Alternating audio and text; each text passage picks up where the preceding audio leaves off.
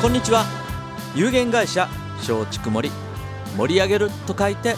森上です。森上光一のワクワクライフ。20年の時間が今日もやってまいりました。皆さんと一緒に夢を語って時にはこのスタジオに来ていただいて生放送のワクワク感を感じていただき笑顔と元気になる素晴らしい番組です。今日も最高絶好調で感謝感激感動。ありがとうございます、えー、今日の話題はですね、えー、実は昨日ですね昨日の晩に、えー、まあ、ミーティング集まりがあったんですけど、えその感想っていうか、えお伝えさせていただいてで、え実は来週ですね、えその今から言う人の、まあ、仕掛け人という方がいてるんですけど、え畑崎典子と言いましてのりちゃんのりちゃんってみんなに言われてるんですけど、まあ、その方にですね本当にさっきですね、えー、来週この、まあ、3月17日にね、えー、イベントを考えてるんですけどこの大阪中央公会堂というところで、えー、その告知に来ないみたいな感じでですねというのはあのこのイベントっていうのはあの愛と感謝の光ということで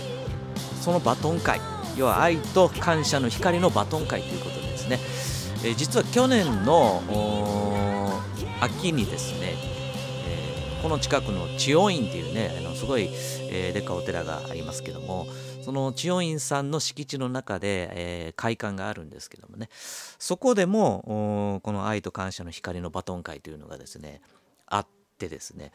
で私があの急にまあ本当にあの急に知ってですねもう1週間ぐらい前でしたかね。あのというのはあのこの番組でもお話しさせていただいてる、まあ、去年もですね、えーまあ、20年経ってで私今21年に向かってますっていうことですけど去年のあの4月にですね火曜日から水曜日に変えたっていうね瞬間があったんですけどで今毎週水曜日にね生放送でやってるんですけども、えー、その水曜日に変えた第1回目にですねあの村上信夫さんというね、えー、元 NHK のですねエグゼクティブアナウンサーというねあのまあ、何回も言ってますけどもあの阪神・淡路大震災の時にですね、えー、おはよう日本というね早朝の番組をやられてた村上信夫さんっていう方がいてるんですけどもその、えー、早朝の阪神大震災の時にですね、えー、その番組中に阪神大震災があってですねえ、その「おはよう日本」の番組がですね、え、地震速報の時間になっちゃったというね、まあ、それをリアルタイムにですねそんな今までね阪神大震災の前に日本でですね大地震というのがねなかったんですけどその日本で初めて大地震 を、えー、体験しながらあの大変な状況を皆さんにね、えー、お伝えしてたというね、すごい方がいてるんですけど、まあ、その方主催のですね大阪言葉磨き塾要は僕が行ってるのは大阪言葉磨き塾なんですけど、まあ、京都にでもあの言葉磨き塾があるんですけどもね。あと名古屋も最近できたりとかあと宝塚とかね、えー、亀岡の方でしたかね、まあ、とにかくあの全国で、えー、数箇所であちこち広くですね、まあ、言葉大切ですよみたいな言葉大事ですよみたいな感じでですね、えー、まあ、私の、えー、この番組でのベースであるですね、え口癖理論ということでさせていただいてますが、まあ、すごくね同じところ共通項がいっぱいあるのでですねあのすごくまあ僕は村上さんが大好きでなってですね、えー、行かしてもらってるんですけどその大阪言葉磨き塾でですね僕今ちょっと名刺を見てたら、えー、来週来てもらえるそののりちゃんと初めて会ったのがですね名刺に書いてある日が9月の25って書いてます。9月25に大阪言葉磨き塾って書いてるんで多分この9月25日が初めて会ったんだと思うんですね。でその時になんで大阪言葉磨き塾に来てるのっていう感じで、え僕も聞かれるし、まあ、僕も聞いたみたいなことがあったと思うんですけども、まあ、この人が、あのー、えー、思うまあ、先生的な人がですね、あの先にこの大阪言葉磨き塾にですね、えー、来てたというね。まあ僕その人も田川さんっていうんですけどその田川さんっていう人も僕もあのすごく共感持てる人でですねあの大好きな人なんですけども、まあ、その方が大阪言葉磨き塾に来てるからということで、えー、京都の言葉磨き塾にも行ったことあったんだけどもちょっと大阪にも来たいってっていうことで田川さんがいてるところで田川さんがいいよっていうところに来たいということで大阪言葉味覚塾に来たんですっていうような話があってですね。それで、えー、その治療院のねさっき話しましたけど治療院のその愛と感謝の光バトン会っていうのがですね、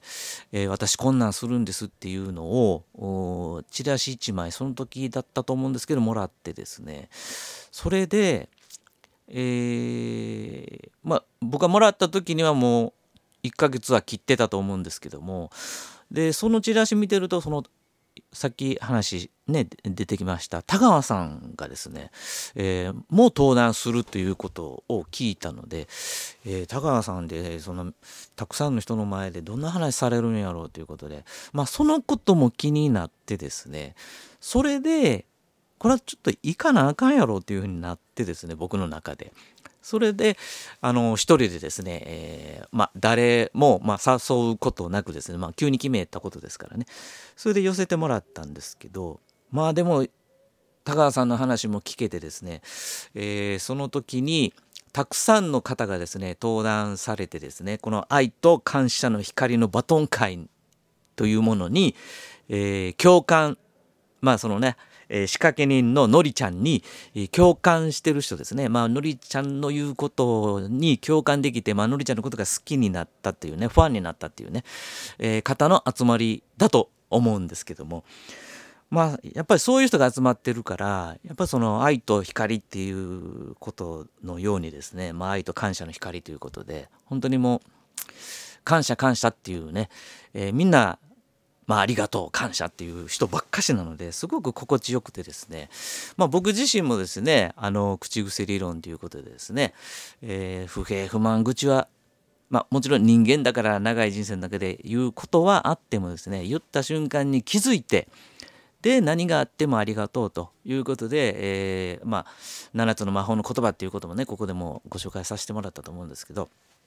まあ、その中でも一番、まあ、感謝ありがとうっていうね、えー、言葉が一番手っ取り早くていいですよ。だから悪いことあってもありがとうっていうことでね、えー、この番組でも何回もねお話しさせてもらってたと思うんですけど、まあ、その口癖理論的なところで私が実践していることともつながってですねすごくあのまあ、去年のね秋の治療院の回もですね心地よくってですねでえー、この3月17日今年のですね、えー、3月17日今度は舞台をですね、えー、大阪中央公会堂ということでね治療院の会館借りてた会館よりもまたさらに大きくなってですね。で次の目標っていうのもねあるんですけどまあその辺はまた来週ですねあの仕掛け人ののりちゃんが来てくれるということになったのでですね、えー、その時にまたお話を聞いてもらったらいいと思うんですけども。当にこの3月17日ですね。もう本当に1ヶ月切ってですね。17日日曜日。大阪中央公会堂ということでね。え結構これ歴史のある建物でこの建物も私好きでですね。あのー、まあ、この番組でも何回も話してるこの本田健さんっていうね、えー、幸せ小金持ちの8つのステップっていう小冊子から今はですねもう世界的ベストセラー作家になってるという人の話もさせてもらったと思うんですけどこの本田健さんがまあ全国飛び回ってる中でですねこの大阪で関西で、えー、セミナーとか講演あったら僕もなるべくいいかなってね、えー、行って同じ空間で、えー、同じ空間の中でのその雰囲気をですねつかみたいということでね、えー、よく意識して行ってたっていうことがあるんですけどその本田健さんもですねこの大阪中央国会堂でですね、えー、されてたっていうのも思い出してですねあ大阪中央国会堂でするならこれもまた参加せなということで思ったんですけどまあそれの準備も兼ねてですね昨日あのこののりちゃんの考えに共感できる人がまあ、集まる会っていうのがですね僕はあの夕方5時からの参加でしたけども実は1時同じ日の1時13時からですね、えー、一部もいつもやってるんですけどもね、まあ、それもあってだからその1日かけてですねあのー、まあ、毎月1月もあったんで、えー、来月のことはちょっと聞いてなかったです。まあ来月はこれ3月17日のねバトン会が大阪であるので、えー、まあそれの準備ということで、まあ、今日もねなんかさっき連絡したら打ち合わせしてるんですっていうことだったので何の打ち合わせかは聞いてないですけど 多分まあこの愛と感謝の光のバトン会のことで、えー、打ち合わせしてるんだなと思うんですけども。まあそういうことで本当にいい私自身もいつも言ってる何があってもありがとうということでですねやっぱ口癖日頃の口癖が考え方になってですねその考え方が行動になるでしょっていうことで。ですのでやっぱり言葉大事ですよっていうようなことと一緒なので、まあ、本当にあの集まる方お客さんもそうですし登壇する方もそうですしやっぱりもう感謝っていうねありがとうっていう気持ちのある方ばかりが集まるので、えー、本当にその3月17日も楽しみにしてるんですけども、まあ、その仕掛け人ののりちゃんがですね来週来てくれますのでですね、えー、どんな会かっていうことも知る意味でのりちゃんってどんな人ということもあるので皆さん来週も楽しみに聞いていただければと思います。今日もありがとうございます。